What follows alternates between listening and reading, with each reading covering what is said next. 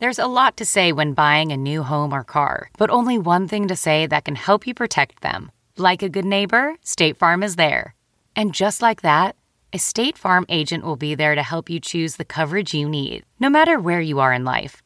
When you need coverage options, your State Farm agent is there to help, on the phone or in person. Like a good neighbor, State Farm is there.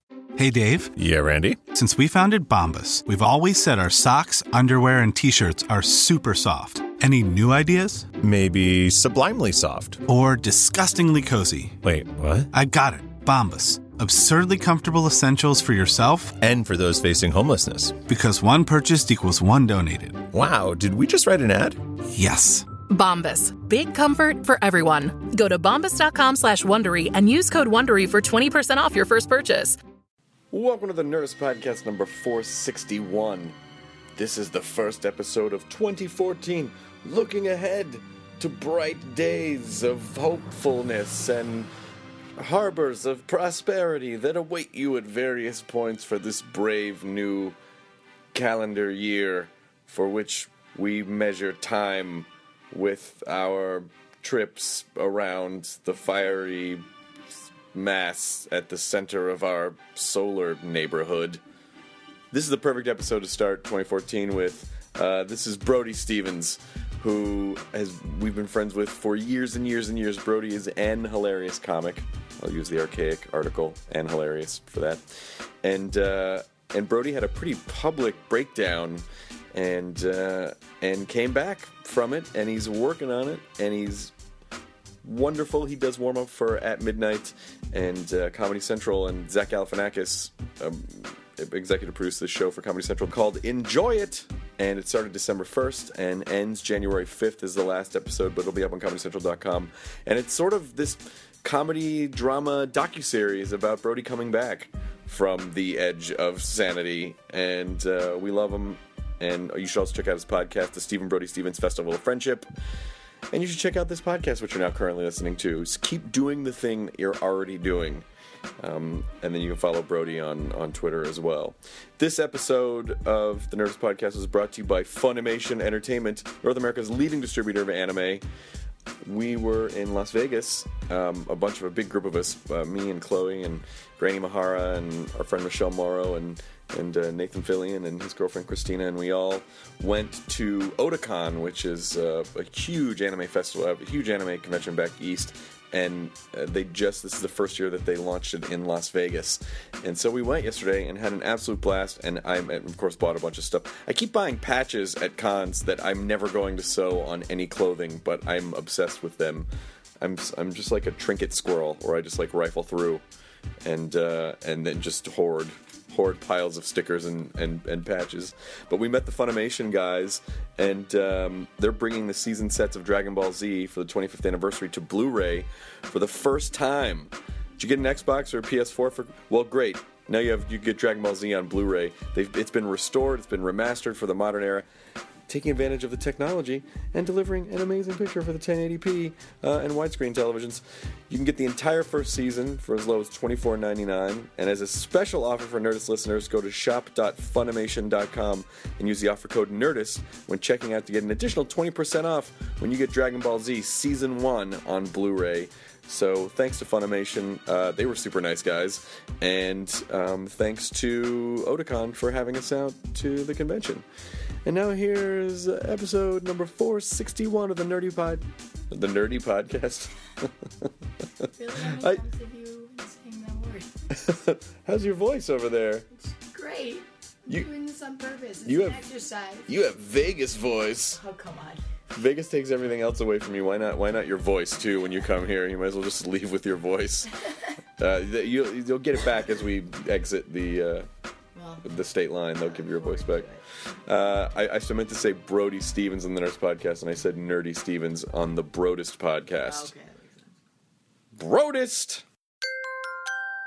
Now entering Nerdist.com.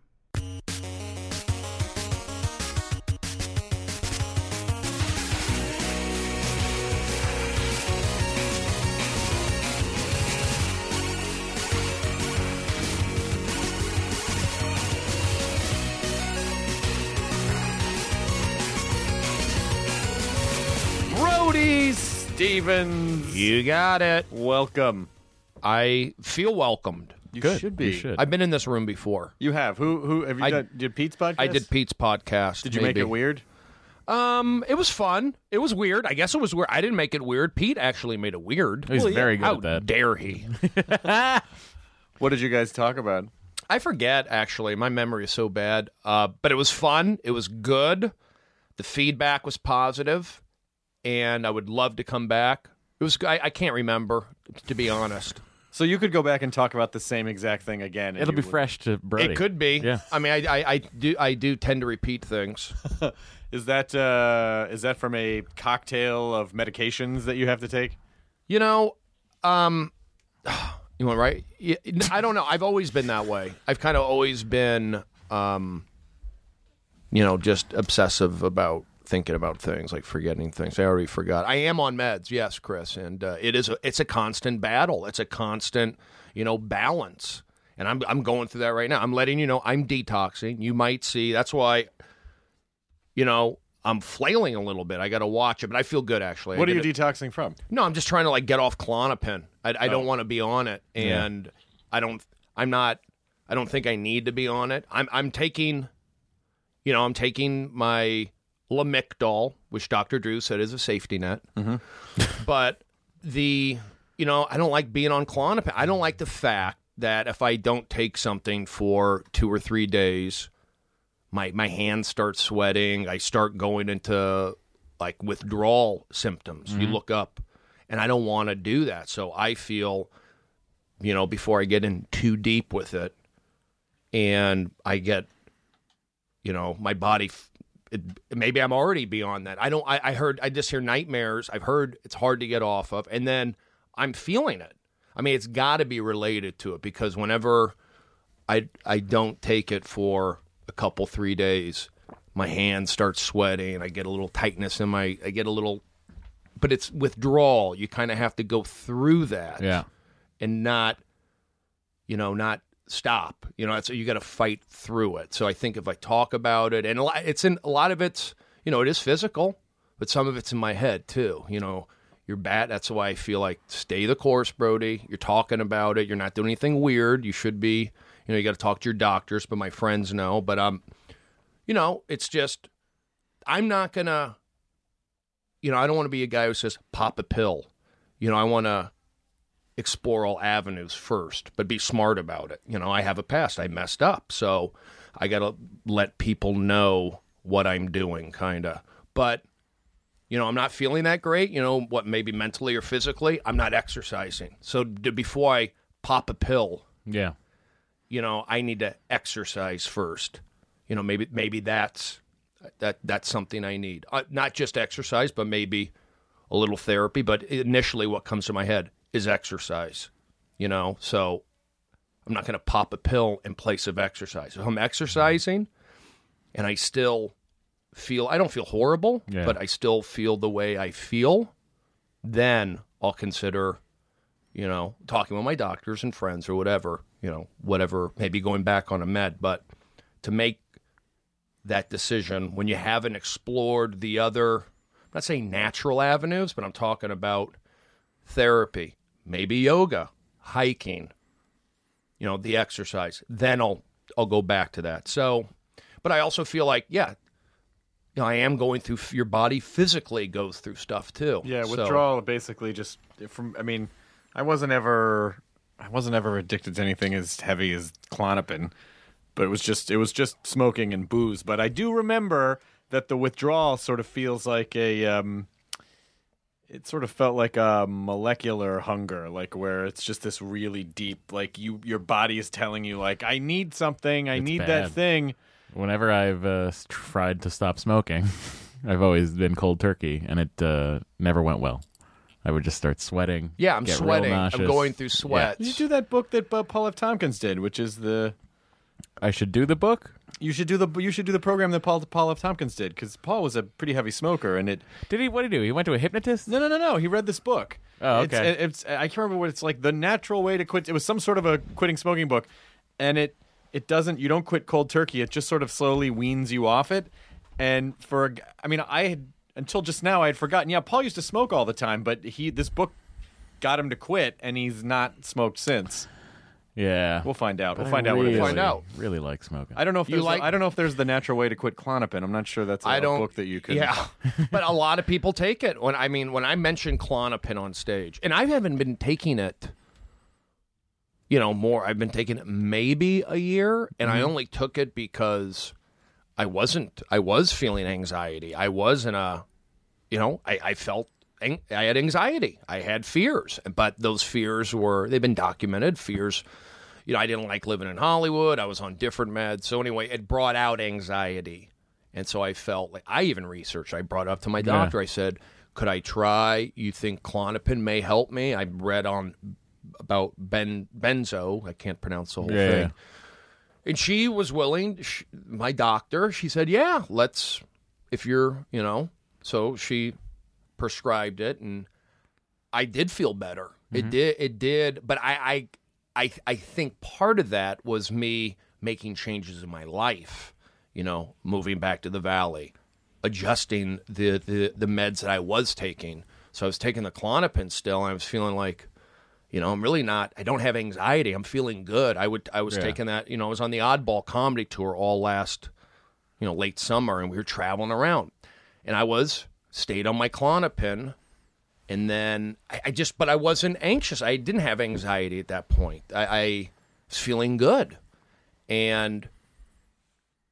I don't honestly right now. I don't have anxiety. I feel good right now. So Yeah. I'm I'm letting you know like I feel good Good. and I just don't want to be hooked on that stuff. It's hard to uh, get around the idea of like, oh, I have to, you know, like having to, like you said, having to do something, having to take something every day. But uh, I, the tricky part about head stuff is that, especially with anxiety, is that you don't know what's a real concern and what is a manufactured. What is your brain fucking with you? Oh, it's in my you're head all the time." I don't. I know it's usually. It's almost always proven. Oh, Matt good. just We lost- over we water. spilled water. That's why you put Not uh, a lot. cap on the Not water. a lot. I was reaching f- to drink more of it, and uh, Matt, did I my motor that in skills? any my motor way? skills. no, See, I was- no. Has it been Brody. a while since a cigarette, Matt? guys? It's been like twenty minutes. That's a nicotine twitch. nicotine twitch. Nicotwitch. twitch. Nick a twitch. Um, but uh, yeah, you don't know. It's it's it can be very tricky to know like what because every time you know you can go. Well, I've had a, a hundred anxiety attacks in the last year, and every single one has just turned out to be anxiety, and so it's not real. But this one, maybe this one, there's something really. So it it is kind of. It's it's it's a fucked up way It's- to have to. it's tricky, and then when you throw in the fact that you're, you know, a, uh, we're performers or comedians, and you're. Not that we're better. Doesn't make that. That's not what I'm saying. no, no, no. that's a but whole- we are. We're better. We are. We're better. But yeah. how you react with you're interacting. So if you're not in control of your head and your thoughts, how you react with people, for me, if I'm not feeling right and sensitive and you know already tension because maybe I'm withdrawing, withdrawing, you know, that could lead you know, I really have to check myself. You know, I, I don't want to Before you I- wreck yourself. yeah. I mean, I don't want to ha- be unprofessional, which I'm not. But I also, you know what, Chris? Honestly, it is 90% in my head. It really is, you know? So that's kind of, you just got to kind of quiet those those voices. And also, working helps. Well, the shitty part is 100% of your head controls 100% of your body. Well, you're yeah, yeah you're right. It, uh, you're you're it's it's just kind of weird, you know. Your brain, your your your your chest. I mean, you're in your gut. I feel like there's just just thinking of those three things. Like in my brain, you know, I'm willing to admit my brain. You know, these are normal thoughts. My gut, those are my instincts. I feel like you know what? That's uh that's not normal. My instincts are I are, are different, are unique. So I trust my instincts my head normal, my instincts not different, not normal, mm-hmm. but in a good way. But my my heart is in it caught in the middle. You know what I mean? It's like I I I, I got to watch my health mm-hmm. and w- what you know. I don't go into that red zone, but I know if I I, I could if I'm in that situation and I'm kind of you know I know when I'm vulnerable. So that's one thing I learned. I, you know, I'm not going to go to you know, cause problems. I don't have road rage, but I do think like, hey, this last, you know, when you have the sweaty palms from not being on Klonopin for three days, if somebody, you know, honked at me or said something bad on Twitter, would I overreact and would it get my blood pumping? You know, in a bad way. Yeah. And that's what I'm fearful of and I don't like. And I feel for a lot of maybe because of my show, you know, that I'm in a kind of a vulnerable state right now, a little bit. And then also adjusting some meds. Maybe I'm not saying this is the right time or not time. It's a balance act either way. But I am feeling good. So Good. you know, I'm not I'm not depressed. There's no depression. There's no dark thoughts. It's like I I just gotta stay in the pocket. Is, Yeah. is a part, but you sort of sort of alluding to what you're saying before. Is part of you?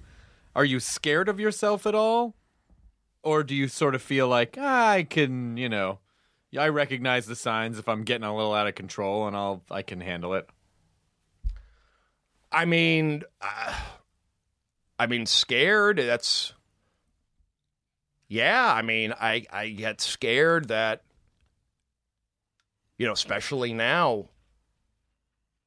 I mean, I should be I should be meeting with my doctor on a regular basis. She's doing a great job. So I do talk about it. I let my friends know, like, hey, you know, I because I- I'm not saying I'm anti-therapy. There, it's great, but sometimes you do need a change and you know, change in a voice or an opinion, and you know. But like I said, feeling good. I just uh, want to stay healthy. I mean, that's the number one thing. I have heart disease in my family, so we. I Oh, mean, yeah. you know, and Did they I mean, my, my my my condolences, Chris. oh, and, thank you. You know, thank you.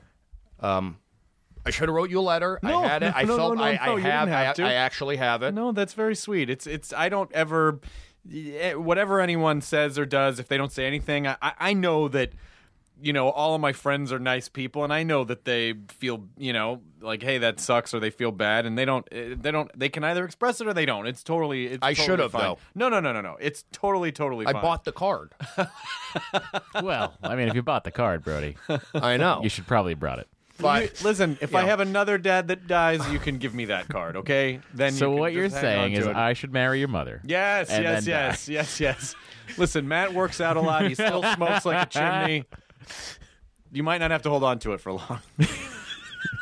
let me ask one. Oh my god, I don't feel so bad if you drop dead in the next. He's not. like, He's not. He's good. six He's good. He's good. Please don't die. Well, I'll be on He's the five good. heading down to Matt's great. Irvine tonight. Please don't die, just so I don't feel like an asshole. Wear your seatbelt. the most It's real. selfish I way to drive tell a someone not to Volvo, die. guys. Oh, that's I'll a be s- fine. I drove a Volvo at one point. Very great safe. car. A safe car, and you feel good. car. At, little crash cage.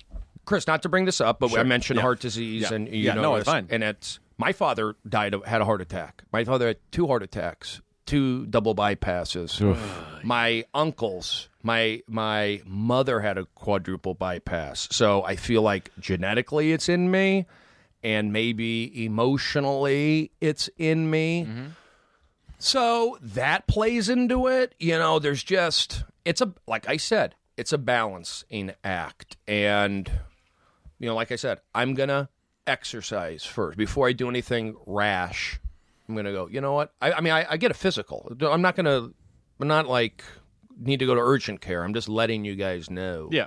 But I do want to exercise. You know, people say like I feel like crap. I haven't exercised for Yeah. a couple weeks. I'm kind of that. maybe going through that. It's that's my favorite hour of the day is the exercising.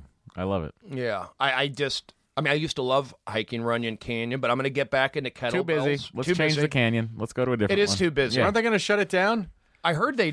I heard Did someone they I shut heard down a uh, an heard so- entrance to it? I thought they were. I had heard that some some company like bought a bunch of property and they were gonna like shunk, like shut it shut it down. I, I read something like you're anti. I mean, I, I we said Runyon Canyon. You I don't kinda enjoy like, the I felt a reaction. Don't care for it. You know it. what would really be fun? Funyon Canyon. Funyon. Where you Oh just my hike, God, hike you up get a, a out of- mountain of Funyuns. Every quarter mile, bag of funyuns. yeah. Funyuns. Or they put like the amount. They put the amount of funyuns that it takes to burn the calories you're going up, so it negates the entire hike.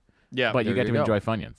It's a net win. yeah, I can't. I, I had to stop going to Runyon Canyon because of the Too much of a scene. It is Right, a scene. Chris? and it, but it's not a good one. It's it's it's almost like people go there to be seen hiking. Yeah. and and and the, it's it's just a weird.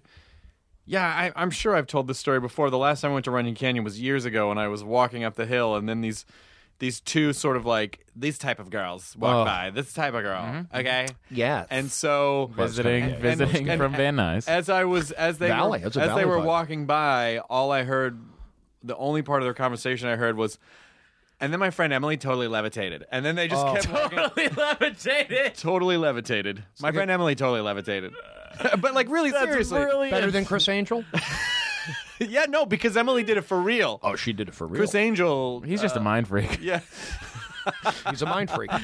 he can get in your head and make you think you saw he's shit. he's he's an interesting cat. No, he's to not. watch. No, no, no. Like his haircut's different now, and he's just odd. Yeah, I'd like to see an a oddball. show. Just uh, Well, I don't know him. I'm not gonna, you know, as someone who who professes to not judge things before experiencing them, I just all I can say is what I have seen. Whatever your is not judgments to my taste. are of Criss Angel, I've watched- are valid. I've might be an incredibly sweet guy. what do you What do you know. think, Brody? What do you think? I've watched Mind Freak a couple times. Yeah, yeah, yeah. You enjoy the show? You enjoy the program? Well, I haven't watched it for a couple years, but when I saw it, it seemed like the uh, the the audience watching it they were over the top, not Maybe real. his show could use Klonopin to take some of the freak levels down. There you go. mind. Bring it down. Yeah, just bring it down Freak a little it bit. down. Yeah, You were talking down. about- freak it down. Go- Hey, freak it down, Angel. freak it down a notch. I will say this going back to the Runyon Canyon as I talk through the laughter. Please do. Let it be a music bed. the best stand-up comedian ever. Just plow through the. shut up! Shut up! Uh, I- it's kind of. I won't hike Runyon Canyon Mm-hmm. now because of that. I don't want to feel like I'm trying to be seen. I'm not. Right. I, I do have a billboard right now. It's it's kind of weird. Not freaking out. It's a great by it. billboard. You just got the don't Comedy hike, Central Just billboard. don't hike with your headshots. I don't want. Yeah, it's like honestly, I I kind of don't want to do. I do keep my head down. Here's a flash key with my reel. Like, don't. Yeah, flash. That billboard went uh, went South Park, Hardwick, Cosby, Stevens. Nice. That's Yeah, the evolution that's of that a nice billboard. I never lineup. saw it in person. I never saw it in person. saw Oh, it's still up I spent a lot of time up. Oh, your billboard. I never. Yeah, I didn't because I don't. I don't. You had a big at sign, didn't wanna right? drive The it? at symbol. You know what I love doing? My favorite thing to do. Sunset in La Cienega is a very crowded. Here's a fun game you can play. dot. What? I play it with uh, Vanessa Ramos, writer of uh, At Midnight. Now she's on Fox. Cool. But we drive up Sunset, and before we hit the Laugh Factory and the Comedy Store, we guess who's on the bill, Oh, and we get Oh, that's five fun. points for oh, each. oh, Chris D'Elia right now. Good shot of him being at each one. that's a great game. Bobby. Bobby Lee's usually on the comedy store. Sure, he's a good guess. He's a good go-to guess. great. You get I'm up 10 there points. tonight. Actually, There you I'm go. up- You're at the- I've- you're at the I've- store tonight? I've had a good run at the comedy store. Which room in the OR? I'm in the OR Friday nights late. Nicely done. Do people go? Do, like, do they get crowds? Yeah, Yeah, the they com- do. uh, comedy store. Sunset. Comedy store does well. Comedy store. I haven't been there in years. they get a good crowd in, meaning people, and no, but I, I don't mind. It Yeah. just it always you know the store to me just feels like a weird Masonic lodge. Where it's like if you're in it, You know what? I've never been.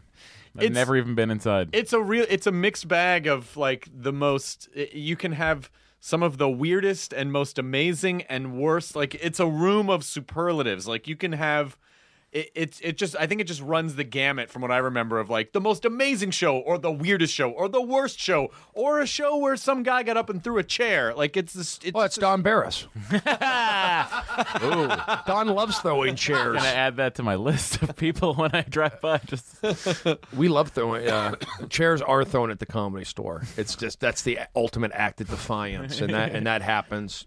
You know, Don will throw chairs. It's funny, um, but yeah, I for some reason I've felt at home at the in the comedy store. I know it's a hard room that OR. Um, I don't get the primetime spots, so it's a head thing for me there. Meaning that hey, if I had a you know, if Sebastian's out of town, or I'm kidding, I love saying that. I love Sebastian, but you know, sometimes I'll get I'll go on before eleven Yeah. in the OR, and it's it's a it's a tough it's a tougher room when you're in that prime time spot at the comedy store. And it's a mix. I mean, maybe I'm thinking just from my last experience the other night. It was a special. It was on Christmas, so it was a mm-hmm. special. You know, the crowd was a certain way, but I usually go on when they're fractured, like the last, you know, it's like right over the hump, and then I kind of like shake them up a little bit. Yeah. They go, they've seen a lot of comedy at that point, so it's yeah. If I was to go up at ten thirty or ten o'clock, it's it. I think it's a tough room, and it, it makes you probably makes you a better stand up comedian for you know, the road because you're getting the tourists, you're getting locals, you're getting people who are I'm gonna say tour. uh, You get you get tourists Yeah. there. So It's a local. mean, it's a it- local road club. It's it's a, it's the exact opposite experience from performing, say, here at the Nerdist Showroom, where Exactly. you're you're essentially. I mean, a room like this is is fun, but it doesn't necessarily prepare you for performing in real clubs because you know we're it's the shows are sort of themed shows in that all of our kind of nerdy ilk shows up and so it's a very safe room and they get all the references and they're friendly where at the comedy store if you're going up at that point it's just it's just a mixed bag of like well whoever showed up and you got to figure out what the common yeah, points Mm-hmm. of like the sort of common threads are in that group and it's really well, you know it's what I find is a it's- very that- common it's hard. thread? Men and women are different, guys. they are. There you just go. as different as LA and New York, and air travel, and black people and white people. Oh, I steer clear All of that one. different. I steer All clear of that different. all different. Yeah, It is, uh, yeah, it's a true mixed bag. But I'll say this, uh, yeah, I mean that's that you you described it perfect, and it's like you you like to think that the clubs these days you are building a fan base. You don't want to perform, you know, it prepares you for the road, but ultimately, do you want to be in a room where you have to fight all the time or to prove that you're a certain way? at a certain point, no. No, at a certain point, no. I don't want to do that anymore. I just want to like breathe and relax, be positive, have fun. I don't want to get mad. I don't for various reasons. But I would like to go to London. I want to go do a pub. Oh, and sure. Yeah, yeah, yeah. Bring that maybe some bring some combative fun, but keep it fun. You Yeah. know, They'll, don't go they'll in that bring red that zone. for you. They'll bring it for you. You've been over there. Have you Oh, done yeah. stand up? Yeah, yeah, yeah, yeah. But the most recent time, people came out to see me on purpose, so it was total. It was it was a different experience. But yeah, it's fun. It's the pub. The pub shows are kind of a steeplechase. But if if you can I want to do it. if you can not get thrown off, I I think you would do great. Actually, I think I've done Dublin. Yeah, I, I, I did a festival there. I just always have had, just like when I was a kid, I always wanted to go to New York. It was something in me, and I went, and I still just have this. You know, I want. I'm drawn to London. Yeah. For some reason, I love it. you know. love So I'd like to go there when I can, and uh, do some. You know, I like Oasis. I like those guys. I like their attitude. So I feel like maybe I, maybe I you can should open connect. for them. Oh, if they're still around, or one of the brothers, or A Gallagher. They're You always get up for- fighting. You get up for A Gallagher. Hopefully not Gallagher. You can There do you it. I like it. Wait a minute, where's Wonderwall? This guy's smashing a melon. and He looks dressed like a mime. What the fuck? I don't understand. So did Rory sell his act to Liam? Is that what happened? That's yeah, that's what happened. You know Gallagher one, Gallagher two. Yeah, of it's so it's crazy. Some people don't, I'm sure. Well, Gallagher guys, one, Gallagher two, I'm not going to no one. melon if you're gonna be a cunt, Liam. I, I always love it, like the uh, when O- Oasis they would talk, like they'd use subtitles for them. You know, they're they you can't even understand them. You can tell the intelligence level of a network by who they are subtitling when they're speaking. Yeah, Like, because a lot of times you'll see, you know, uh, a guy with a not particularly thick English accent and he gets subtitled. Right. That's when you're aware that you're watching TLC. Now, if you change the channel, go over to the History Channel, you'll see that that gentleman won't be subtitled, but the Swamp People, they will be subtitled. Oh. Flip back to Animal Planet, Swamp People not subtitled. What are you watching on Animal Planet? My dog ate what? I like Tanked, which is a show about building fish tanks. Okay. Oh, I've seen those guys. Yeah, yeah. I also enjoy uh, Finding Bigfoot, as always. I'm always going to enjoy that show. Is that Judah Friedlander show? Yep. Should be, right? You don't see the one where Guy uh, looks just like Bubba. you don't you don't watch the one where the dog ate something and then they reenact it and they take it to the vet and then everything's okay. No, what's that called? Animal. I think it's hospital called My animal? Dog Ate. I My don't dog know. ate something. My dog has a blog. Yeah. Dog with a blog is a show. What? There's a show called Dog with a Blog. Where? Nickelodeon. All right. But I'm it's not Animal Planet, but there is, you know, it's a dog with a blog. I love it. Um, that probably got pitched to Animal Planet first, and they were like, "That's even weird for us." And it Animal was a, Planet's it's a so Tumblr strange. tie-in. So Tumblr tie-in, everybody. Animal. TT. I, I, you know, I felt like I want to get involved in the TV talk. I've, uh, you know, when I only time I really watch TV is when I go down to my mom's place. I watch a lot of Mentalist. I watch uh, NCIS Los Angeles. Oh, that's a I've good never one. watched The Mentalist. Is he an empath? He reads. He feels. No, he's just a, uh, and this is all what I've gathered from uh, commercials. He's uh, just one of these guys that can study a situation and figure out the numbers and know what someone's thinking and all that. Yeah. yeah. I, I just like. and I- he's also incredibly handsome. Well, yeah. I mean, Maybe I'm drawn eyes. into that in a weird. No, but it's. uh I just like the show. I like the the vibe of the show, and I also been watching that. That was whatever my mom DVRs. The uh the show on ABC, the political with Kerry Washington. That one. Scandal. Scandal. Of course. I like that. I feel like I feel good that I'm watching Yeah. this. I'm involved in America. Scandal's a good show. So I watched that, and then I love the. uh There's a TNT Boston cop show. It's uh, Donnie Southland Wahlberg. Tales? No, it's like a real Donnie Oh, Wahlberg. right. He's he's uh, yeah. The he's Boston EP of cop show. It's uh, so I, I get my TV stuff in and Uh, is it Blue Kids on the Block? blue. I like that. I like you. that usable. take it. I'll Okay. take we'll it. take it. Great, thanks. All right, I just cleared the hump. Donnie Wahlberg does everything. He does. He's opened up Wahlburgers with his Wahlberg family. including Jenny McCarthy. I think they're There you, dating yeah, they're Oh, together. yeah. Yeah, they're wow. together now, Good too. for him. Wahlberg's really uh, he's made a name for himself. No pun intended. I like the Wahlbergs. He's I'm done. With the I feel like Donnie has done the best of the new kids, right? Um, well, I don't know. I don't know what the other ones are doing. so Exactly. it's tough to- But, but that doesn't mean that they're not doing things. It does. One of them could be an investment banker, and you wouldn't know just because it's Good not. point, Chris. You don't. You just don't know. Mm. I, I don't know what they're doing. I'm just not sure. I mean, but if he was an investment banker, I feel like he's still not doing as well as Donnie. Well, I don't. I just don't know. I mean, these are things that we would have to research, and then we could pass our judgments on them. And you know, I'm trying to reserve judgment. Kids, write in to the Nerdist podcast and tell us what the new kids are Send up a self-addressed stamped envelope to Picture Pages. Who is a new the the the fresh new kids? It's One Direction, right? That's Yeah, the yeah, one. yeah. They're they're they've got the torch right now. They are the. Uh, They're the- big. they're the bee's knees. They do stadiums. yep. Wembley. They're, they're, they're- I think they're they're good for America. I'd rather I'd rather have them than I really don't like. I'm I don't want to sound hacky or like Sure. anybody else. I'm not You're into in a the, safe zone. You're at the. I'm Nerdist not into podcast. the Miley Cyrus stuff. Sure. What she does. I'm not into Bieber's attitude. I Mm-hmm. never was.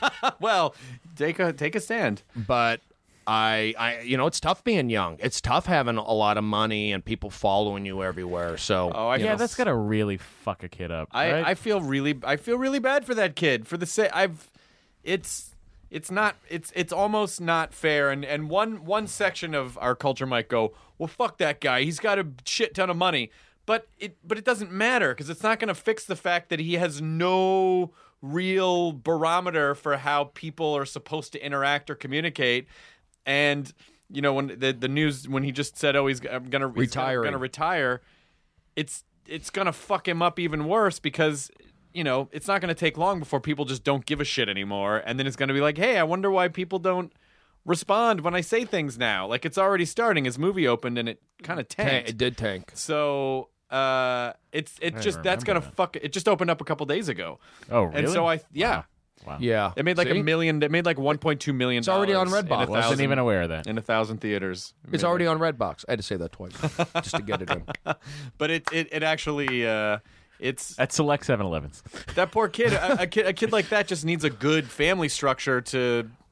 You know, I feel like I don't know if somebody reached out to him. He does need some form of uh, intervention, maybe Eminem or somebody. I don't want to say Leif Garrett. It didn't end, hasn't been good for him, but some. Leif just takes everybody to the crash spot, just like the end of my Oh music. wow! What if it were? What if it were Leif Erikson and just a Viking just came and took him and taught him how to be Hey, a Viking? That that's not a bad life. Right? Life of a Viking. That wouldn't be a terrible. So much pillaging. Uh, so much pillaging. He sort of culturally pillages. I suppose. Yeah, Are we talking about we're talking about Leif Leif, Garrett? Er- Leif Erikson, Leif Erikson? Is the Viking from olden times. Capital? Oh, Capital One commercials. I don't know. I don't know. I got lost. Yeah, well, I mean, yeah, he's he's of Leif the ilk. Erikson, he's of okay. the ilk of the uh, Alec Baldwin Capital One commercials. Gotcha. Not the one where he's a secret agent, but the one where he... Vikings are good people. Vikings. Yeah, I feel like they. Well, I don't know. Well, why are they? Well, why is it the Minnesota Vikings? Because of Nor Norwegian. Yes, a lot of Norwegian descent. Up So I like that vibe. Okay. I'm into it. So um, the first, I think the first time I met you was probably at the Gypsy Cafe in like '99, maybe 2000. Right. That, Right? That that- seem about that's right? about that's about it. I would say I moved out here officially back home in I want to say March of 2000. So I may have been back in 99, but yeah, right around that time.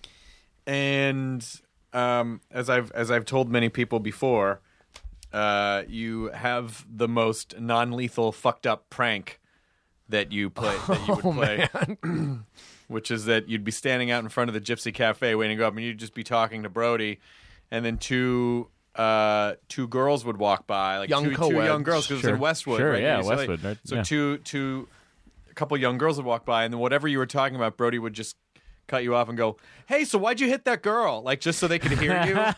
and and then it is it is like the it's it's it's it's like the It's the verbal Scarlet Letter. it's like the crane technique from Karate Kid. No can defend. Like there's nothing you can say that where you don't look like an asshole. I don't. He didn't. I didn't. You know. And by that point, they've already cast a judgmental eye on you, and you've been labeled as a guy who hit a girl just because. And Before it was fun. It's it's not you know. It, I don't think it was ever again, funny. Non-lethal. No one actually gets pretty hurt. funny. No. it's pretty funny. But it just it's, It's, like it's beanbags. It's a way, yeah. It's just a way to make someone look like like, a rubber complete bullet. asshole. I haven't done that one for a long time. I don't. It's a I don't know. Bring it back. I don't know where that came from, but it's just you know elevator talk. That's a great. know, that's so- a great phenomenon. Elevator talk. I can't take elevator. I can't even stand normal elevator talk. If I was with someone and they, st- I would fucking, I would go into a full blown. no, but like when you say shit to your friend as people are getting in the elevator, as though you're continuing a conversation, which makes Yeah. them look bad. Yeah. that's a thing I do a lot, That's fun. and uh, that's that's a great name for it. Elevator talk. I don't. uh Yeah, I don't talk in the. ele- I won't talk to people. I just look down. I try to talk to people, and I just get a vibe. Well, sometimes I in a hotel. I smell. I'm not. I you know if you're hanging out with Doug Benson Sure. or you know he's known for you could you could smell a certain way you're coming from a party or Mm-hmm. whatever. You know, a hotel elevator. I don't want to make just in elevators in general. Keeping my head down. yeah, I just don't want to be that guy. Too friendly and And That's then, true. And then, uh, and I think the first time we really hung out was at Zach Galifianakis's little apartment in Santa Monica. okay, yeah, When he lived off, um, we can say yeah, he lived off uh, Montana, right? Montana. Yeah, like 10th or something. right around there. and um, this he had this tiny little cool cool apartment, and then we were over one night, and he was laughing so hard because you you brought out these VHS tapes of the public access show Oh, that you did in man. Seattle, Oh, and so I couldn't tell if. I really couldn't tell if Zach was making fun of you or if he genuinely loved it because he would say like, "This is the worst thing I've ever seen." right. I remember that. I think he loved making fun of me. So uh, I I've looked at those tapes and a lot of it is cringeworthy. It depends on what frame of mind you're in or where you're watching it. If you're watching it in Santa Monica, it could upset you. Are they online anywhere? Are those videos online anywhere? Uh, no, I, I mean, there may be a few minutes here and there online that I've put up, and I have a bunch of the tapes. That, you know, it's there is usable stuff from it today, but a lot of it's hard for me to to watch. And I, you know, but back then, I remember I remember that night actually. But it kind of, I, I think Zach just likes making fun of me, so. You know, so I get that. I don't. But I, I, don't, also know that uh, you know uh, there was that thing where I was like, is he is Zach just hanging around him to make fun of him? But then at a certain point, I realized that Zach really loves you. Like he really, really, really cares about you a lot. Yeah, I uh I'm surprised. No, I'm kidding. he uh yeah, he's been I mean, I I, I think I don't want to think about it too much. I mean, he's actually put his his name on the line. You know, his career, not his career, but you know, he's got a respected career and to have him say, "Hey, I'll uh put my name on this on Brody's show." And he actually put the thought in my head a long time ago about you know, about that time, maybe, uh, you know, when I first, those early years, about, he always thought it was funny how I my relationship with my sister or things that I was into, like Blink 182 or, you know, this silly cable access show that I had some, you know, he, Zach was just, he always put, he put that in my head that that was funny to him. and just kind of strange, funny and strange. I never took it like this guy's being a jerk to me. There was no none of that. So, but he put it in my head, you know, a long time ago. So, uh, just kind of took that into the show. I don't And know. now, and now there's a billboard. Well, now there's a billboard, but. Zach is a yeah is a is a really good friend, and I didn't. Uh, you know, I I- I question myself about that sometimes. I go, am I am I friends with this guy because he's funny, or was I friends? I mean, when I saw Zach perform, when I saw him for the first time, it was back in New York, probably yeah, ninety eight or ninety nine. It was stand up New York, and the first time I saw him, I go, this guy's funny. I just knew, like you could just tell Zach's funny. Yeah. And you know, I just had that. It's funny. So then I saw him at um, a taping of Apartment 2F for the Sklar. Yeah, the Yeah. Sklars. Oh, 2F, the MTV show. Yeah, exactly. Um, and Mike Royce was the audience warm up. It was it was shot over at Chelsea Piers, and I had just done Luna Lounge, which was Yeah. uh, you know the popular Lower East Side, and a couple of the girls worked on the MTV show. Hey, you should come down and check out the show. So they basically, you know, put me on a list to go watch the show, and Zach was on it. He was just he was just funny. I didn't really know I didn't know Zach other than seeing him at Stand Up New York, and then seeing him on the show. It was just funny. And so then I saw him another time at Stand Up New York, and then it was like Jeff Ross, Zach, and a bunch of other people, and we went to some bar. And that was really the only time I hung out, I ever saw Zach or hung out with him in New Yeah. York. But I talk about like we hung out all the time. and then it was just, you know, doing shows out here initially. I knew I wasn't like tracking him down, like I need to work with this guy. You know, you're you're just drawn into funny people or good Right. people or whatever.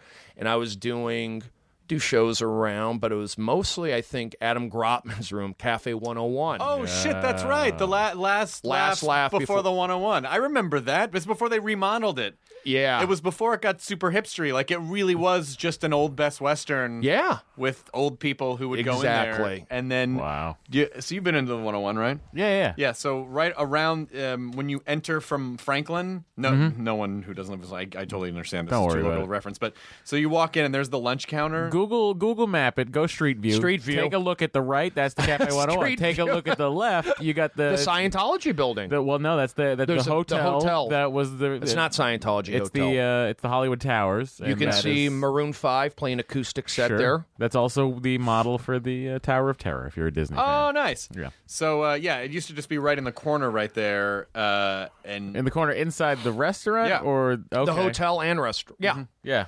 Yeah, it was just inside. I mean, It was in the restaurant, It was uh, there Yeah. was there was a glut of shows in that day where restaurant shows. yeah, the, it would just be it would just be a surprise comedy show for anyone in the restaurant. the restaurant. worst surprise for someone eating dinner. Well, it is if you're an elderly couple Oh, and then people are on is stage talking about like queefs or whatever. Like it's just Yeah. a weird sort. and, and at that point, you know, at that point in the comedy, it might still be this way, but you know, I, I feel like people were even more dirty. Like people were even dirtier and more vile on stage.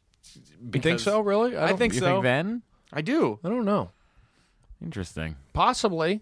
I think though I think, you know, comedians are smarter. I think crowds are was- smarter. They're just me. more Maybe it was just me. No, it's not you you. were filthier. You, yeah, you could have been. Yeah, you might have been. Yeah. I mean, you do have the mouth of a sailor. You do curse sometimes, Chris. A lot of You the time. do curse sometimes. I curse a lot. But I, I, um, I always go back. But I go back to that. That 101 show was actually a pretty, pretty good show.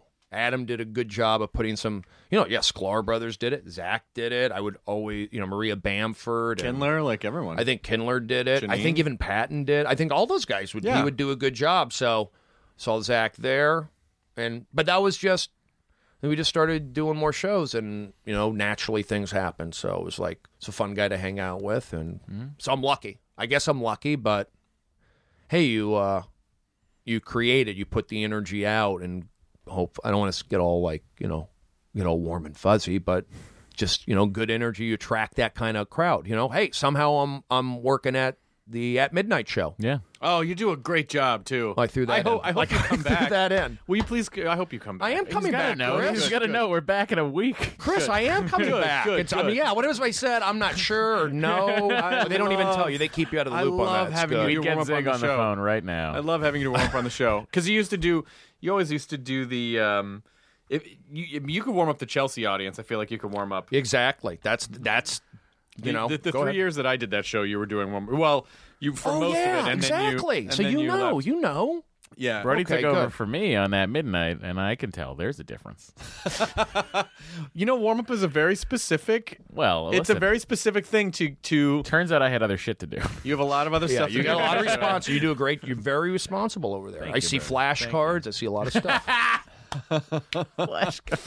So it's a uh, it's a very specific kind of performance to warm up a crowd, and then immediately just drop whatever you're doing and d- recede into the shadows, and then immediately come back out and try to keep them re-engaged. Yep. And when the crowd is not warmed up on a television show, it makes such a fucking difference that I don't think people realize if they're if people at home are watching a television show and they go oh the show isn't really that funny a lot of times what they're sensing is that the audience that was at the show is not reacting and it could be that that show is not funny or it could be that the audience just wasn't warmed up and you, they just weren't connecting as much it's such an important Oh. detail you and you have to give like if I'm wor- if I'm working on a show, I need it, just 15 to 20 minutes to warm them up. Ideally, maybe a little more than 20. Uh, that's a, that's what I take. Take a cold audience Yeah. to get them TV ready to laugh rhythmically. Find it, boom, boom, boom. Give me, you know, it's not ideal. Sometimes you don't get it. I mean, but 15, I can do 12, 15 15 is like where I'm shooting because I've had those times where I, I said, guys, the audience isn't warm yet. They're not good.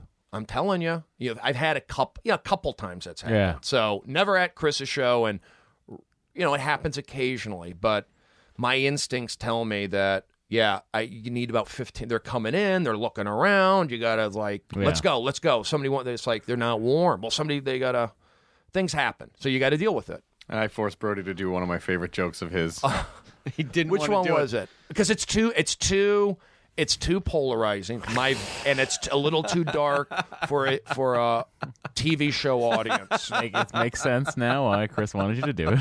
it's such a But he, if he gives me the okay, I'll do it. I, but I kind of It's messed such a it up. good joke it's such a good joke I've been doing that one for a long time. I don't uh, save it for my special. Save it. Yeah, save it. save it save it for So the like a lot of my jokes, I don't think um, I'm. I'm just some of my jokes I just keep doing. Yeah. But I do. I, I I do have a special that I'm working towards, and I make a you know reference to retiring my jokes, and so even if I bring up, hey, I thought you retired it. Well, came back. I don't know. There's some. I kind of gave myself a safeguard, but it is Michael, about Michael Jordan of jokes It got yeah, bored. exactly. Got Keep coming back, but it is about jokes. I, I, I, I, you know, when I, I'm sure, Chris, you get people emailing you. What, you know, good advice. I always, I always say to a new comedian, stage time and jokes. You know, you can go into taping your sets and watching, but those are the, t- that's the foundation. Stage time and jokes. Well, how much do you think should be like what what's your what where where do you land in terms of like watching someone to, you know, take something that really honest that happened to them and try to make it funny versus someone who's just being who's just being ridiculous and funny?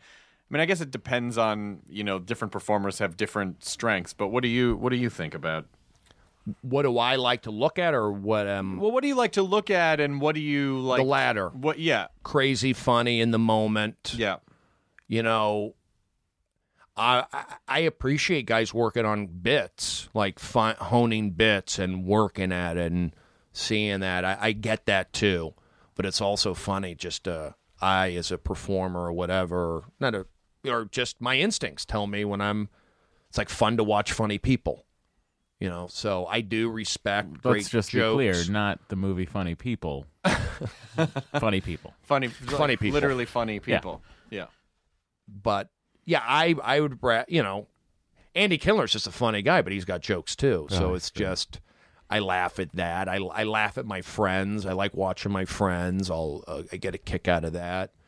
So, but yeah, I, re- I but I like I think it's a good. I think if you have jokes which is going to give you confidence up there. Okay, I've got. I mean, you, you confidence that you have jokes. You like you have those, you know, bullets, mm-hmm. so to speak, or whatever. You have that protection, and then the more you, you know, get on stage in combination with the jokes, I think you're going to become comfortable, and your true voice will eventually emerge which takes probably back in the day at least five to seven years maybe. But now with the advent i think of podcasting and the popularity of comedy and the different you know you don't have to be this kind of comedian. You don't have to be a club comedian to be a successful stand-up comedian. You can do rock clubs and develop that. You can do shows like meltdown or you know all the the, the alternative quote unquote rooms so Now I know why you like the mentalist because they're you part of your act is almost like you are a mentalist. really Yeah, yeah. I mean, like you know, where you you ask someone where they're from, and they say I'm from here, and then you list twenty things about where they're from, their school, their mascot. You start referencing streets. It's all. It's almost like a. It's it's. There's almost like a little bit of a, uh, like an amazing Randi kind of a thing about it. but it's a trick go ahead matt go ahead matt No, I just I I was just gonna say that I I I, I do. I do. I your encyclopedic knowledge of the valley is fascinating. to me. well It's genu- Thank you. it's genuinely fascinating to me. Well, I I feel that I've always had a good memory. Yeah. I felt like I I always knew stats. I knew about stadiums. I knew about you know I do. I feel like I do have How, somewhat. how of tall a- is the green monster? It's thirty seven feet. Is it? I mean, that, I'm not great. I'm good. He's good. but He's there's real good. But there's guys that better. I'm not. I'm not claiming. Yeah, right, right, I'm right, not. right, a, yeah, I'm, yeah. I, I, I'm. I'm not an expert Yep, at it. yep, yep. But I will say, at least last, you know, since 2000, for me to be doing audience warm up, I did a thousand shows at Fox Sports, Mm-hmm. best damn sports show. I did 400 shows at Chelsea. It's like I have home field advantage. Yeah. It's like I grew up here, so I know everything about here. And then I got every high school. A lot of different high schools would come into to best damn sports show. So I'd learn all about those high schools. But I had North Hollywood High School baseball team come in at least a dozen times. I had Marshall tennis. I mean, I just So it's learned basically Groundhog Day.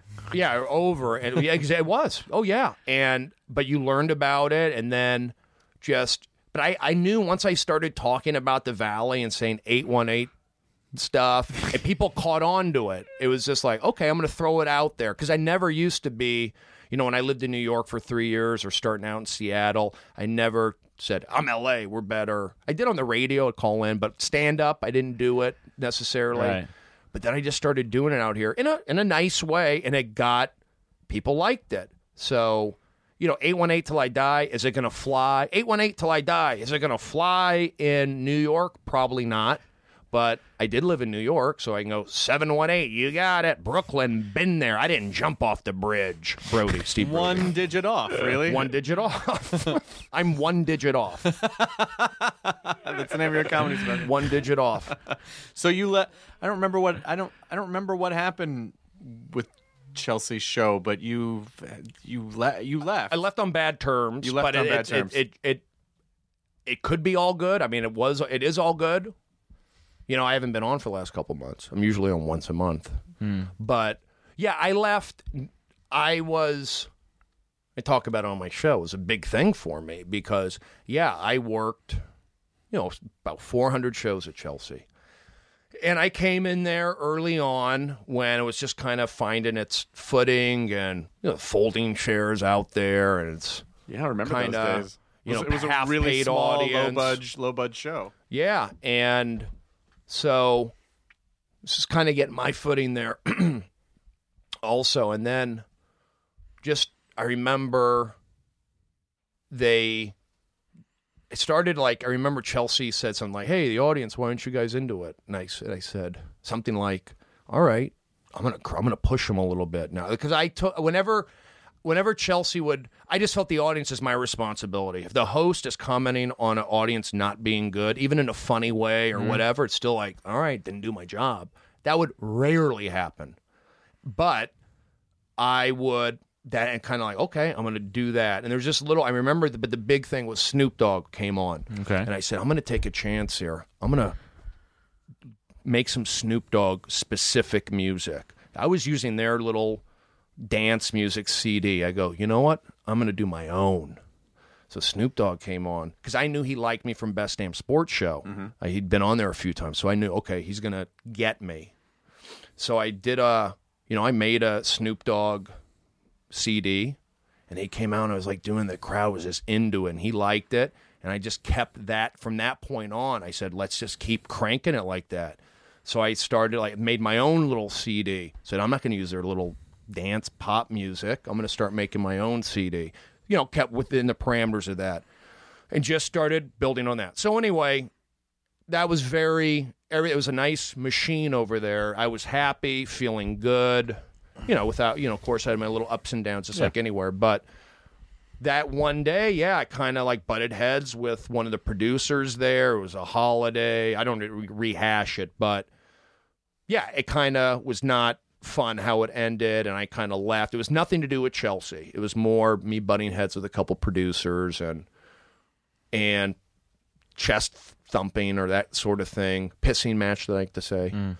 So that's kind of how it ended, and it, it it bothered me because I was instantly shut out, and I felt like, hey, I gave, you know, it's professional, it's life, that's life, this is business, I guess, you know, but I really gave my you know, I worked at that show, cell phone off, focus, everything about the show. It's like totally zeroed in. You know, I'm not that. I'm better now, actually. Like if somebody's not clapping, I'm not gonna. You know, we'll see next Monday. But um, if I don't get mad at the one guy, it's like Two shows Wednesday. Um, so yeah, that that that was it. I just kind of you know it, it left on bad terms, and it, it it bothered me. But you know, I worked it into the show, and Chelsea was great to come back on it, and I mean, come on the show, Yeah. and she, I have nothing. You know, Chelsea likes to mess around with me. I never take it like she doesn't like me. I see people will go, "Oh, she's uh, she's mean to you." It's like I'm around. I feel it. I, I can tell like it's not coming from a malicious place. Right. I'm the kind of guy. I've said this other times. It's like somebody can be considered not a good. Or this guy's uh, you know this way or that. I don't like this guy, but I sometimes well they're good to me.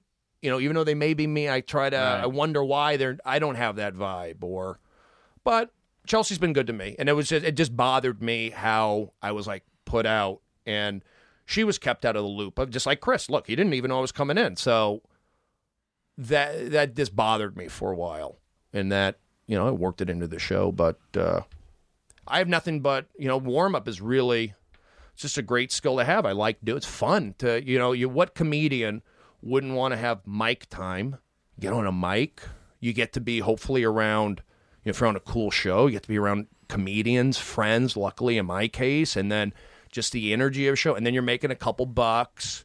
You get to be on, a, on a lot. You're working, and you really feel like you gave to a show. You made it better. You helped it out. That's how I felt when I was at Chelsea, when I was at Best Damn Sports Show on Fox. It was a good feeling. I mean, was I making loads of money? No. Could I have been money? I wasn't. It was like, okay, I'm making enough. I'm learning. I'm soaking it all in. I get to be around Tom Arnold every day. You know, the Pope of Hollywood, I like to say. But just all these different successful athletes, actors, and you pick up on it. I just got, it's just, I, I've been lucky, you know, to be able to do the warm up. And Chris has mentioned this, and it's kind of gone through my mind since having this show out or my billboard up currently. Like, can I go back and do warm up? Am I going to be able to go in there? Yeah, you should. Please, please do it. Please be okay with it. we need you, Brody. Don't. Please. You can come back. See, uh, what we're, we're going to do is do everything in our power to You keep your are- career just right here so that you'll still want to do warm up. Oh man. No. see, that's fun. Laughing. You see, I just laughed right now. It's like that's what I need. You know, that I was. That's the kind of stuff I need. Now we So, should just have you doing push-ups while you're laughing. push-ups and laughing exercise. You just reminded me when you said Tom Arnold. You reminded me of this really horrible story he told on stage at the Laugh Factory once, and the way Tom talks on stage. Oh, yeah. it's just like, hey, everything's great. Hey, everything. Hey, it's just one time, and then and so he has that energy, but the things that come out of his, the thing that the things that were coming out of his mouth were so horrifying, and there weren't any jokes really.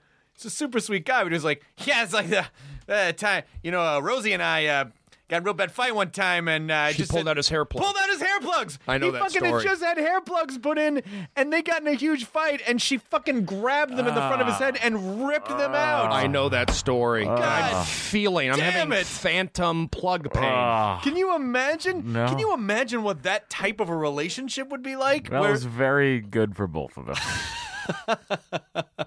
Better for Tom, I think. Yeah, I think so. Tom seems to be stable. He's fine. He's got, and he's okay. got. You know what? I, I always tell people I'm on the Tom Arnold path. I'm on, on I'm on that route. I'd like to be. Meaning, You fucked Roseanne? I've I've Is Zach I've made Arnold mistakes. Schwarzenegger? I, you guys gonna ride motorcycles I every love Sunday it. in I love it, Matt. I would uh, no. Why? I see that Tom just had a kid a couple years ago, and he was probably fifty. I'm sure he's fifty. Had a kid. At least. Great book title. His was. I'm sure he's uh, fifty. I'm sure I'm fifty. No, uh, how to? I lost How seven to lose pounds. How to lose five pounds in ten years. Yeah, something, Something like, like that. that. It's a great book title. Yeah, I he's probably gotta- butchered it, he's but it's gotta good. be at least 50 years old. Well, Tom, I think he was 43 or 44 when we started Best Damn, so that's been almost. Oh, I say he's early 50s is my guess. I'm going to say 52, hopefully. Matt, you got a guess? Maybe 53. I'm gonna say Tom Arnold is. Uh, 50, I'm gonna say I'm gonna go- I'm gonna go 53. one over. I'm gonna go 54. You're saying 54. I say saying 54. 53. Matt Mira, you were correct. Boom! Are you serious? 54, born Boom. March 6, 1959. Yeah. Tom's 54. 54 Good years for old. him. I Born love in it. The 50s. I love it when uh, the older guys are just rocking, still going. He's a he's a he's a some outside chance. Sometimes you drive by the Laugh Factory, you say Tom Arnold, you drive by, there he is. He could be there. Yeah. I mean, he had that weekly show he was doing. He is a, you know, I, I loved uh, every day I would joke with Tom. We would always have a bit and good banter with Mm-hmm. the crowd. And, you know, you saw a guy who is professional. Tom knows everybody. You He know, he everybody. knows everybody. Mm-hmm. So it's like, and, he, and I got to see him every day. I got to see, you know, he practiced what he preached for the most part, talking about helping out people and you know you know he's a recovering addict uh, and all that stuff. So he'd always talk about that. So just being around tom and going hey this guy goes on howard stern. He's funny. David letterman loves him. So it's like hey i would take that. I like that route. And it was you know another guy i was thinking of is you know i like adam carolla's. I like what he kind of you know he's from the valley also. I kind of like that. So that's when people ask me, "What do you see yourself doing in the future?" I would say I, I kind of I like that. You know, Tom maybe in a personal way, having a, a child at fifty and mm-hmm. being kind of different and being from Jewish and Iowa and like just kind of energy and liking sports and doing comedy and so I like you know personally Tom. How do Tom you- had heart problems too. I think he's How- got that. You know, mm. How do you think you would do with the like an obscene amount of success and money and fame and would it would you not would it be weird or do you think you'd be okay with it? Well, you know, that I'm handling the billboard. I mean, i did go through my mind when I was struggling, you know, 2 years ago. I think could I handle I'd uh, like fr- I'd be freaked out by it. Well, just because the more famous you get, the more everything you say comes under more scrutiny, the more pressure, the more I don't like that. I don't like that you said pressure. That threw me off. Chris. Okay, I'm sorry. I'm but sorry. scrutiny, I get. I guess scrutiny could lead to pressure. if that's if that bothers you, it may not. I don't know. Well, um, yeah, a little bit. I mean, I, I, I mean, I don't want to say anything too outlandish. I, I do watch it. I've always kind of. I mean, I, I do try to be honest with who I am. I don't want to pull. You know, I'm not Phil Robertson. Of, you know, I You're not? no, You're not wait, you're not Phil Robertson. I'm not him. Is that his? This Phil, is right? awkward. This is You off- thought I was? wa- the I mean- whole time we were was Phil. about to touch on Duck Dynasty. I'm Phil Robertson. Enjoy it. I'm just really proud of myself for having the restraint not to make a Duck Dynasty joke on Twitter. I haven't done it. I mean the real victory is that. Yeah. I And mean, I think if there's any silver lining to I this was like, whole this. intolerance thing, they've got this fact covered. it's the fact that- Everyone's got this covered. I like to think that you I like to think that you picked up the phone and went, "Oh," and then went, Uh, "I'm going to forget let this one You go. know what?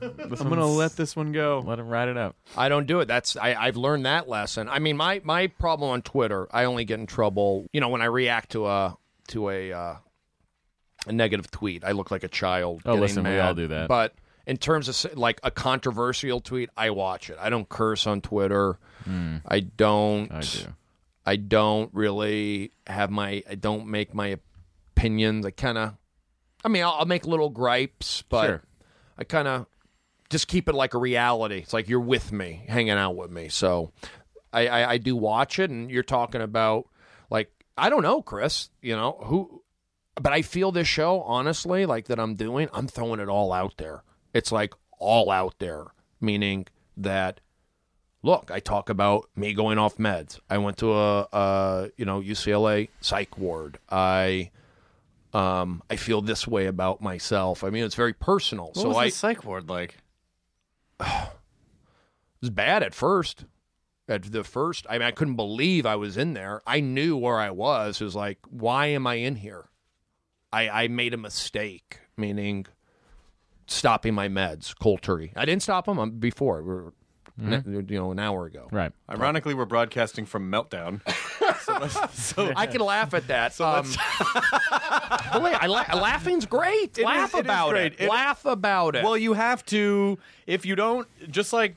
Uh, it's just like my dad dying. If I don't laugh at it, I, I feel like it totally has control over me. And laughing at stuff makes you feel like you have ownership over an otherwise completely uncontrollable world. Like it's it, it feels good to be able to go, hey, this fucking horrible thing happened. Fuck you. I'm gonna laugh at it anyway. It feels good. It feels really good. Well, I, yeah, I, I do. Da- my, you know, my dad passed away suddenly, um, and I, I still, I mean, I do jokes about my dad. Not necessarily. I talk about. I don't get, you know, uh, graphic or s- specific, but I feel like when I make a joke about my dad or I'm talking about my dad, keep coughing. Um, I'm like paying homage to him. He likes it. That's how I how yeah, I my feel. dad, my dad did too. My dad would too. He always said, "Talk about me as much as you want. I don't care. I, t- you know, talk about the time I fucked a blow up doll. I don't care. You know, he Just, he just loved it. He loved the attention. So that so when I talk about my dad like that, it's like you know, I'm not saying it makes me feel better. I feel good. It just feels natural. So yeah, I, I can joke about it. About I can joke about my father. Maybe not specifically certain things. But when in the so the so when the when the Twitter when the Twitter now I feel dumb saying the word, but when the Twitter meltdown The Twitter hap- meltdown. happened, that's when you went into the psych ward. Yeah, that's kind of was- like that was stopping the meds. yeah, that was. uh God, now I'm cramping on my leg. Mine did too. My body is just breaking down on this podcast. That was, yeah, I stopped my meds cold turkey. And I was also on an antibiotic. Let's not forget. I was traveling around. I went to Dublin, I went to Montreal, and then there I got sick. And that's where I started. I mean, even before then, I was thinking, I'm going to get off these meds. And I wasn't doing it. You know, I, I, I didn't know what I know now. Well, what did it feel? What did it feel Felt like? good. To okay. get off your well, med- like okay. what did what did when you're Well, having the meltdown? What is that? What do you think? What does it feel like? I What was your reality I like? was w- wide awake, alert, happy, all, uh, celebrating because I was told enjoy this, take a victory lap. I was like it was put in my head, you know, I had this just was just like, yeah, my head freaking. I went. I couldn't. I I could handle it. It was like funny. It was like I was performing. So I just melded reality and the future just all into one, and it was. I was. I was combative. That's the only problem. I was like happy, but the minute you weren't happy with me, or you say, "What are you doing? You're acting weird." Like "f you, f you." I'm right. I'm having a good. It's like, whoa, that's not normal, and that's kind of where I was. Like, if you're with me laughing, you're good. You had immu- you had immunity if you laughed. But the minute you say, "Hey, Brody, you're not acting right," and I go, "Fuck," I don't want to cry. You know, "Fuck you, man." Which is what your close friends would, I would imagine, be saying to you. People like Zach probably like, "Hey, what's going on?" Well, yeah, and that kind of like you know Zach. And eh, look, you you can't prepare anybody for that. It's like they're they could have walked away, or I mean, look, they did a. I'm glad they did what I did. It could have ended bad.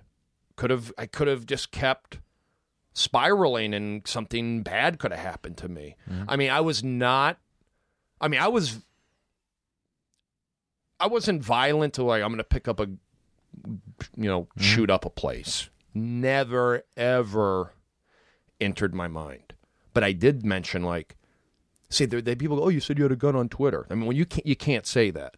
But I was saying that and kind of, you know, I was, you know, I'll get a, it's just like when you tweet sometimes. You'll tweet something, like something caught your eye, and you tweet, and like, you know what you're talking about, but the audience doesn't know when you make that tweet or something. So I was getting phone calls. Like people, my friends were concerned. Brody, what's wrong with you? Uh, they they were like concerned. It was like getting me going and amping me up, or I'm fine, I'm fine. They kept calling. And so I went on Twitter. I go, leave me alone. I got a gun in my mouth. I think that's what I was so out of it, but also just so reactionary. Never had it. I mean, I just said it. I couldn't, I had no censor. So, you know, that, when you say that, that, you know, it's a red alert. So, but letting you know, and future employers out there, I never, ever, you know, I'm not a violent guy. Never.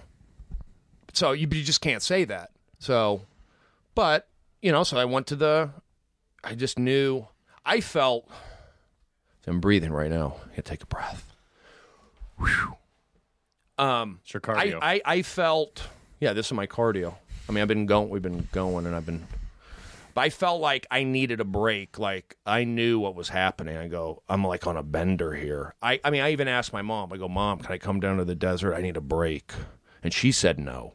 So I think they were already talking to my mom. Like Stephen, my real name, doesn't sound right. So everyone was like, and everybody was like communicating. Gotcha. So I couldn't go down there, and I was just acting up. It was just like, but I was, know, when you look up all the the the, the signs of mania, I, I hit them all. You know, big talk and aggressive and sweating and driving fast. Um, you know, delusions. I wasn't hearing voices, none of that stuff. But I was like talking big stuff, and it paid off. No, I mean, um, I couldn't think of I couldn't think of a funnier word. I was talking big stuff, and it happened. No, so it was just.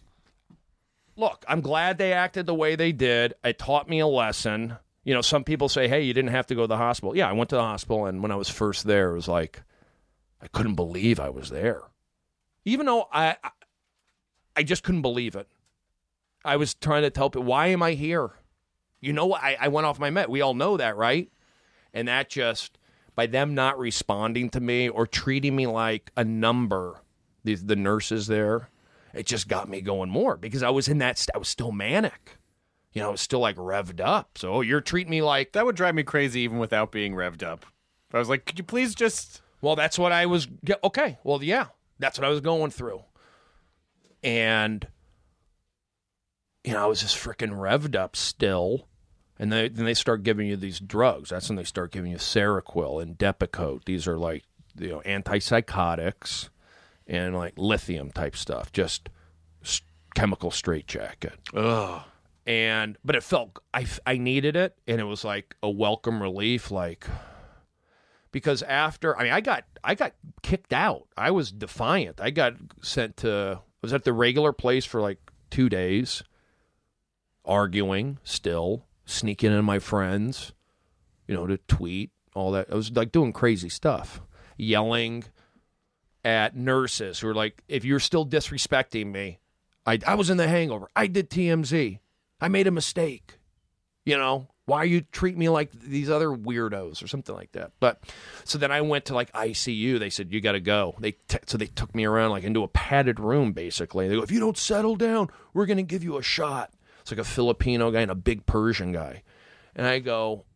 You're being mean. You're anti-Semitic. I said. I pulled the anti-Semitic card, and I was like, "I go, we're gonna give." I didn't want to get a shot, so I said, "Okay, all right." I mean, I was always, I was always, for the most part, you know, lucid. Is that the, I knew? Well, if you knew, yeah, if you I kind of knew, but I didn't. You know, I was like, so I just kept bouncing around. Then they, you know, the meds started kicking in, and then I started to relax, and they they put me in a more mellower place. And then once I was there, I was kind of resigned to like, hey, this is. It's like rehab. It's like a rest. It's like vacation almost. It was for me, and I, I, wasn't. I thought maybe I'd only stay for like five or six days. Okay, you know, no internet, no not. It's like rehab. It was like ah, nice bed, nice shower. I'm on these pills that are kind of like just chilling me out, and I don't have to worry about shaving or email, none of that stuff. Just they got my food for me. that sort of thing. So then, so I figure I'll go home in five days. Then, then I like, it's like seven or eight days, so maybe seven days in. I met because it was like a holiday or weekend. Then I, so you have a like a meeting with your doctor mm-hmm. and the the board person, and he basically we talked and he asked you know how things are going or whatever, and he basically says, look, uh, I can't, I don't, I can't trust you. You know, it's like how do I know you're not going to go into Starbucks and cause problems again? That's so it was like, I'm not. I'm fine. You know, I wasn't like that bad, but it was like, okay. And then he said, well, you, you know, you're going to, you walk out and they basically told me that I'm going to be there for another like week. You know, like piss me off. That's when I got mad at that point, but not like yelling. Sure. But it was like I'm, I went. I went on a, a, a hunger strike, a one day hunger or one meal hunger strike. I was so I was upset. That that was one time I got upset. Like, come on. And then it was just all right. And I was fine. Like, just I stayed there, and then I they they basically the doctors would tell you, the nurses, just say they want to they want to hear you say it and like believe it that I look I won't go to Starbucks and get I promise. They want to like you just got to say the right things Sure. to them.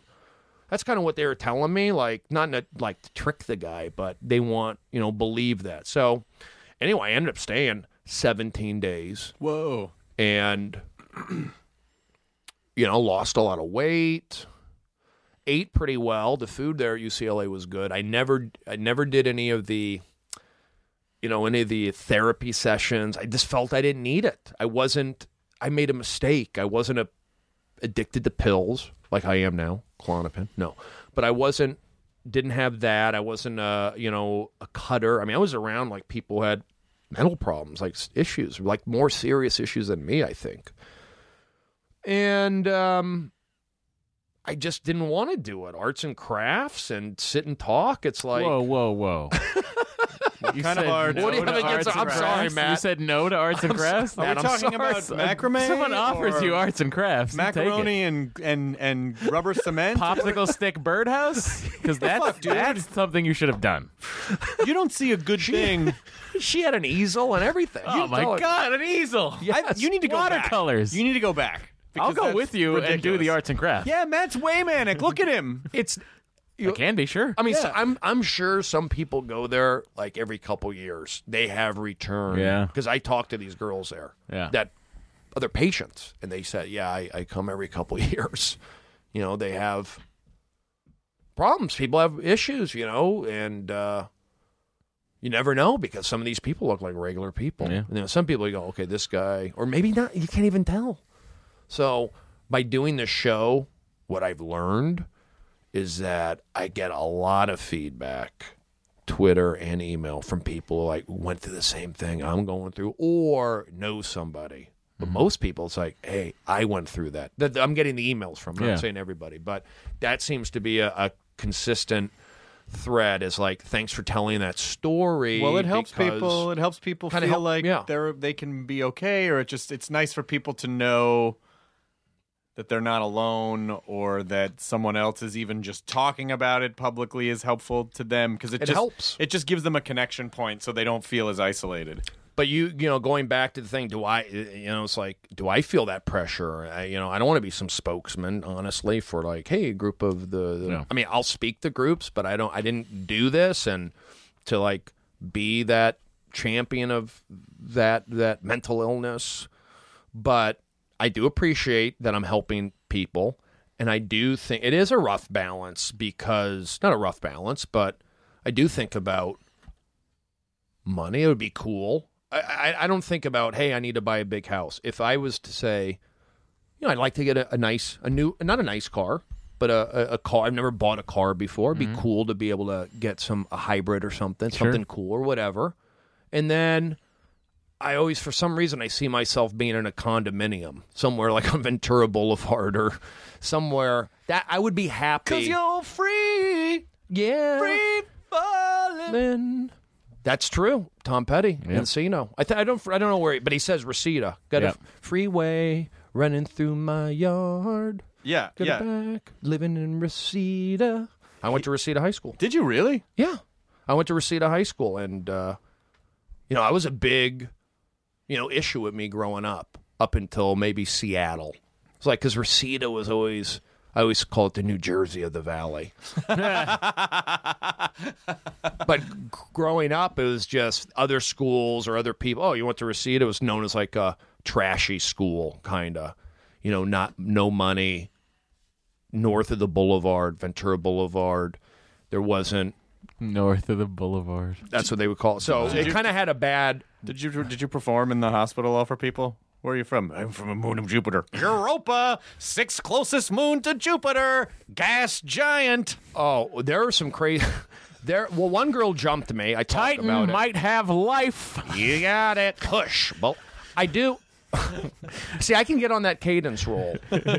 Everyone's got a Brody impersonation, but it's it's it's a it's a loving. I take I, Oh, again. I take genuinely it. I take it in a good way, and uh, and I'm okay with it. I'm I'm I'm fine with people If you doing it. go go on iTunes, look up uh, the Benson interruption. I don't know what. Look for Brody's name and my name, but We did we did one we together. did one together, and I was co-interrupting with Doug, and it just devolved into four minutes of all three of us doing you. You got it. Push. I, I got to come up with some new sayings pretty soon, but I think I, I that you know I always had a. I remember people said I talked funny growing up. Hey, are you from New York? They always thought I was from New York. Just never been, but they they always thought I was from New York. And then nobody did impressions of me in high school or not really in college. Even I didn't do comedy. I was a baseball player, but a couple guys you know, I joked with the the other pitchers. We I had a sense of humor, but I wasn't a performer. And I remember I was eating sunflower seeds, and one of the players said, "You look funny when you eat sunflower seeds." So I like started putting things in my head, like little things, like, "Hey, it's funny when I eat." This kid told you know because I got you got real reactions from your real honesty from your teammates. So you and then I got this smile, like I always do that smile. It's like I wasn't. alwa- I mean, I smiled as a kid. I was Yeah. nat- I mean, I was called. You know, I got picked on for smiling a lot as a kid, but I knew I smiled at a lot. I mean, smiled a lot as a child until it was like beaten out of me from the the kids. like, don't smile. You're, you're not. You're. What are you gay? That's I what was, I got. I was nicknamed Smiley at baseball. yeah, I had that too. Yeah, But smiley in a bad way. by where I Trot was. Nixon. Trot Nixon gave me. Are you serious? Yeah. Are you from North Carolina? No, I'm from Boston. Wait, where's he from? Uh, he's from North Carolina. Yeah, See, yeah. that, see, see, I went. See, I went back. I went way back. but he was at the. I know uh, Trot Nixon. I met him. Good guy. Hung out with him. Yep.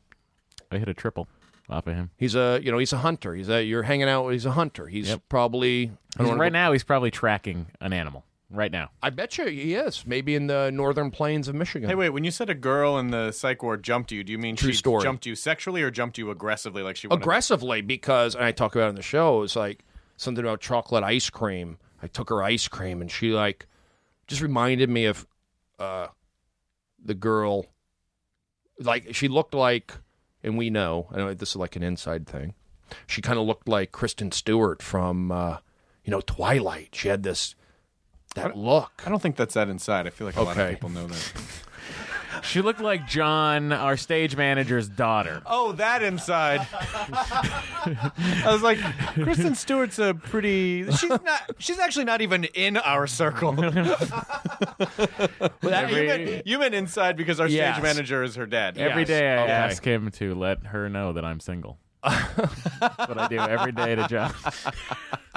I love John. He's the best. Her dad is so fucking funny. He's great. Such He's fun great. guy. The more I, I, I work with John, the more I mean he. It's it's funny. Like the more you work with these guys over the years, they start they trust you more. They start to Yep. like you get a.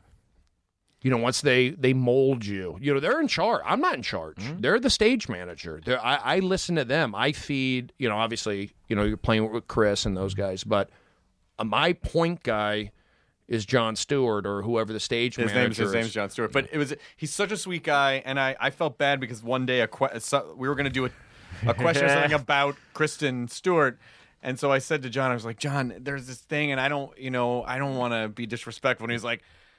My kid's got a hundred fucking million dollars. I don't give a shit what you say. Say whatever you want. And I was like, "Oh my god, I love this guy so and that's much." when I again say, John, I'm single. I I'm single and I need a lot of guitars. Does she like chubby writers?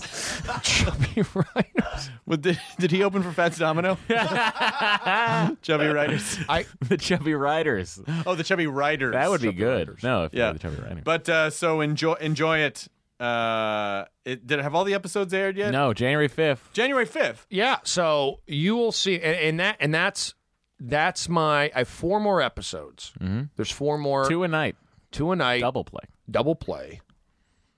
And I I do have my anxiety regarding these next four would be I want to keep the goodwill going that I've mustered up with the help of my editors, of course. It's not just me. I, I just don't know. It's like I, I, I look. People say enjoy it, no pun intended. Uh, have fun, sit back in the process, and and I'm not. I'm not. I mean, I get. I don't feel bad. I'm like I said, I'm not depressed or anything, but I'm not. It's very hard it, it, it- knowing that because it's each week. It's not. It's not. I'm not comparing it to a movie, but you have a movie. You're promoting, promoting, promoting. Boom, it's out. Then you kind of like, all right, there it is.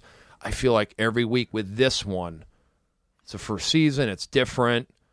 You know, I gotta even. I just feel like I gotta get out there and and promote it. So that takes time away. You should do the Nerdist podcast. Well, oh yeah. Where do I sign? but it's. I, I don't know if it's. I, I, just feel like I don't know every week. It's kind of like it's, after this, once this is done, January fifth, I'm gonna exhale. I don't care about my half hour special. What they do, I don't care about edits. You always hear comedians say, "Hey, I don't care. I don't like how they." I don't care. I just want to get through this, breathe, because whatever I do next, I don't want to fight. I don't want to argue. I mm-hmm. don't want to feel like I have to win people over. I just want to be Brody, nice guy. Hopefully, people know me. And I don't, instead of having one third of the audience who gets me, I'll take two thirds. That Yeah. will be the thing. So I just don't want to have to prove. Just let me stay in the, just keep doing what I'm doing. And I feel like I'm not there yet. I don't want to celebrate Yeah. because I feel like, hey, I got four more episodes. I don't. I mean, it- it's pretty heavy stuff. I don't. I don't want. I personally, I don't want to do heavy stuff like this for a while, if ever again. Yeah. But then again, you know what? It's actually not that heavy, and that's me being too close to it, me being in my head, having anxiety, all that stuff. So I just want to get through this. And I tell my friends, I tell everybody, it's like, just let me get to January 5th and let me breathe. And then it'll all be out there. All these things that I had concerns about, like how I look, what they think about my beard or this. I mean, I talked about things so far on this show that, on the, the, the TV show, that I'm not saying it's like completely out of my system and it, it healed me, but it's 50% better. Yeah. you know it, it it feels a lot better. So there's still a couple more things. I want to kind of just get it all out there. And it's like okay that's who i am. Now we're good. Now i'll d- get back to positive energy. Yes you got it. I love it. I love that you're you're bearing all this shit about yourself, and you're like, I wonder how my beard looks. well that's what goes through my head you know? That's i mean that's that's the that's the craziness that that I think a lot of people think that, and then you think about being on TV and you th- see all these people a perfect beard, and I think about it. Do I? It's like you and you start.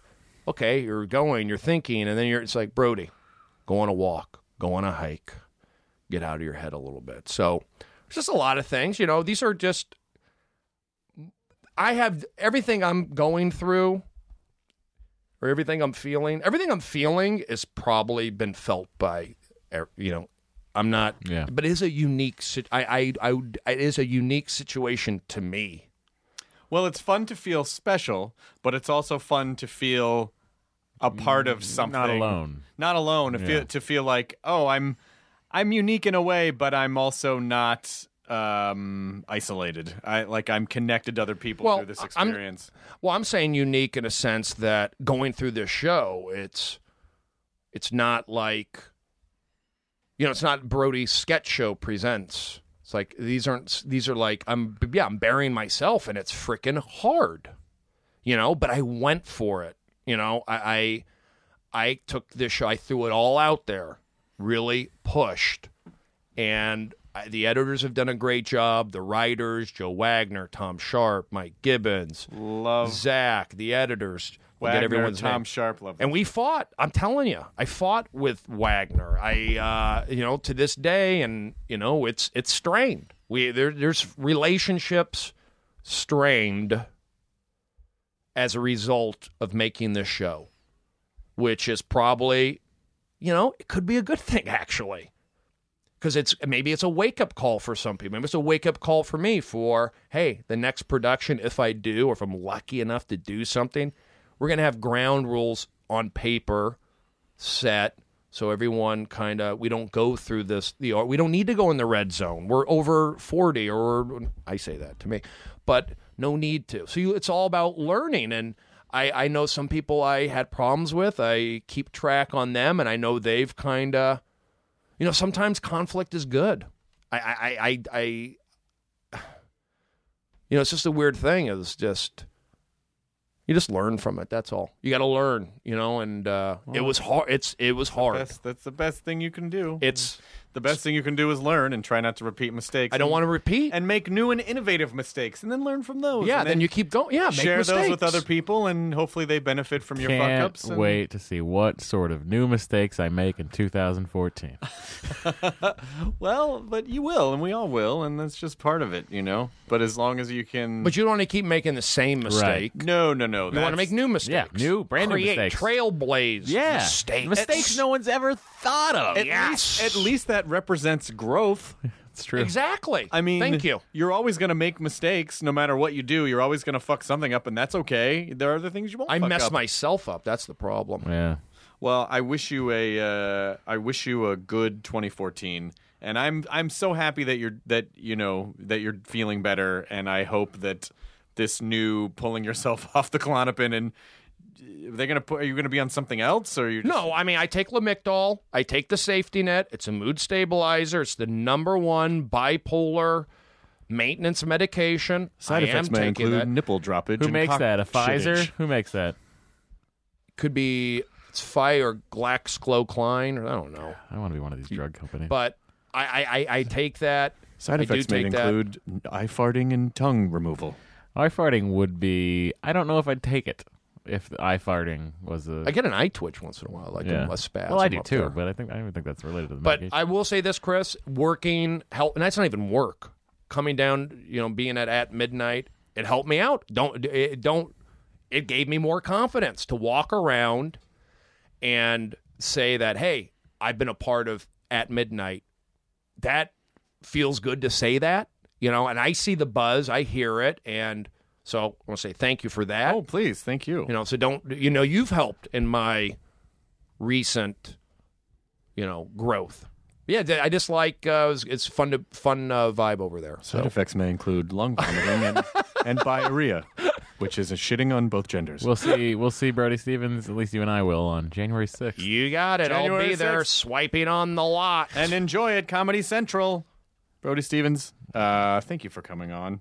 I'll see you in a week and a half. Yeah. Two weeks. I'll be week there. And a half. My call time is uh, I think four o'clock. I'll Nice, good call time. I'm gonna- got a half hour chit chat, a little while before they load in the audience. Load in the audience. I love it. and, We'll give you a uh, little time with them before we come out and start the thing. 15 to The 25 minutes. 25 minutes Yep. would be good, yep. Jay. It's really yeah, I'm looking forward to it, and uh, this is a great time here, guys. And for your and for your sake, I hope they don't split the 818 area code because that would really fucking. Are they ruin it. talking about that? well. It's a lot of people out there.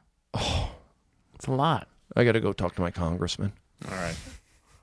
Matt, you have a soothing voice. Thank you, Brody. I appreciate that. I think uh, America also appreciates that. Oh, you should say enjoy it, so then I'll, I'll we can end the show. We can end the show the way that we normally end the show. Okay. Ready? Enjoy it. Your burrito. That doesn't really make sense as a sentence. Why? Enjoy it, your burrito. Well, I was saying enjoy it. Dot, Yeah, I dot, dot. get what you were Your trying burrito to was do. Basically, just I got but I it. feel like with Brody's cadence, we could even just You get think- a nice enjoy your burrito out of it. Oh, him. you're saying double. That could I'm be just too much saying. Brody. See, that's where it could be too much Brody. I like what Chris did. I'm willing to, you know, spitball it. I wanted to take the catch. I wanted to take the catchphrase of the show and then like just Yeah, you know what you do? You say you say to Brody, you say, uh, "Here's a burrito," and then he'll say enjoy it, and But it'll then- be like a flip. We'll flip it because we're not saying the catchphrase anyway because you're throwing an extra word in there. Okay, so here's what we'll do. We'll we'll have Kyle from the corner shout out, "Hey, here's a burrito," and we'll all say enjoy it. In Ah, okay, oh. okay, ready? I like that. Kyle. Hey guys, here's a burrito. enjoy it. That was really good. That's how you end a show. Yeah. Now leaving Nerdist.com. Enjoy your burrito. Murder on My Mind, a new podcast available exclusively on Wondery Plus, explores the circumstances leading up to the murder of two young men and the mistrials of the man accused of killing them. Up and coming rapper YNW Melly gained notoriety in the hip hop world for his shocking lyrics and criminal exploits. When two of his best friends were gunned down in a drive by shooting, investigators suspected the young rapper staged the scene. But after not one, but two trials that ended in hung juries and new evidence that may place YNW Melly at the scene of the crime, his trial has been paused indefinitely. With countless twists and turns, Law and Crime covers all angles of the case and begs the question is this young artist the victim of a witch hunt or a silver tongued devil who's evil to the core? Listen to Murder on My Mind exclusively and ad free on Wondery Plus. Join Wondery Plus in the Wondery app or on Apple Podcasts.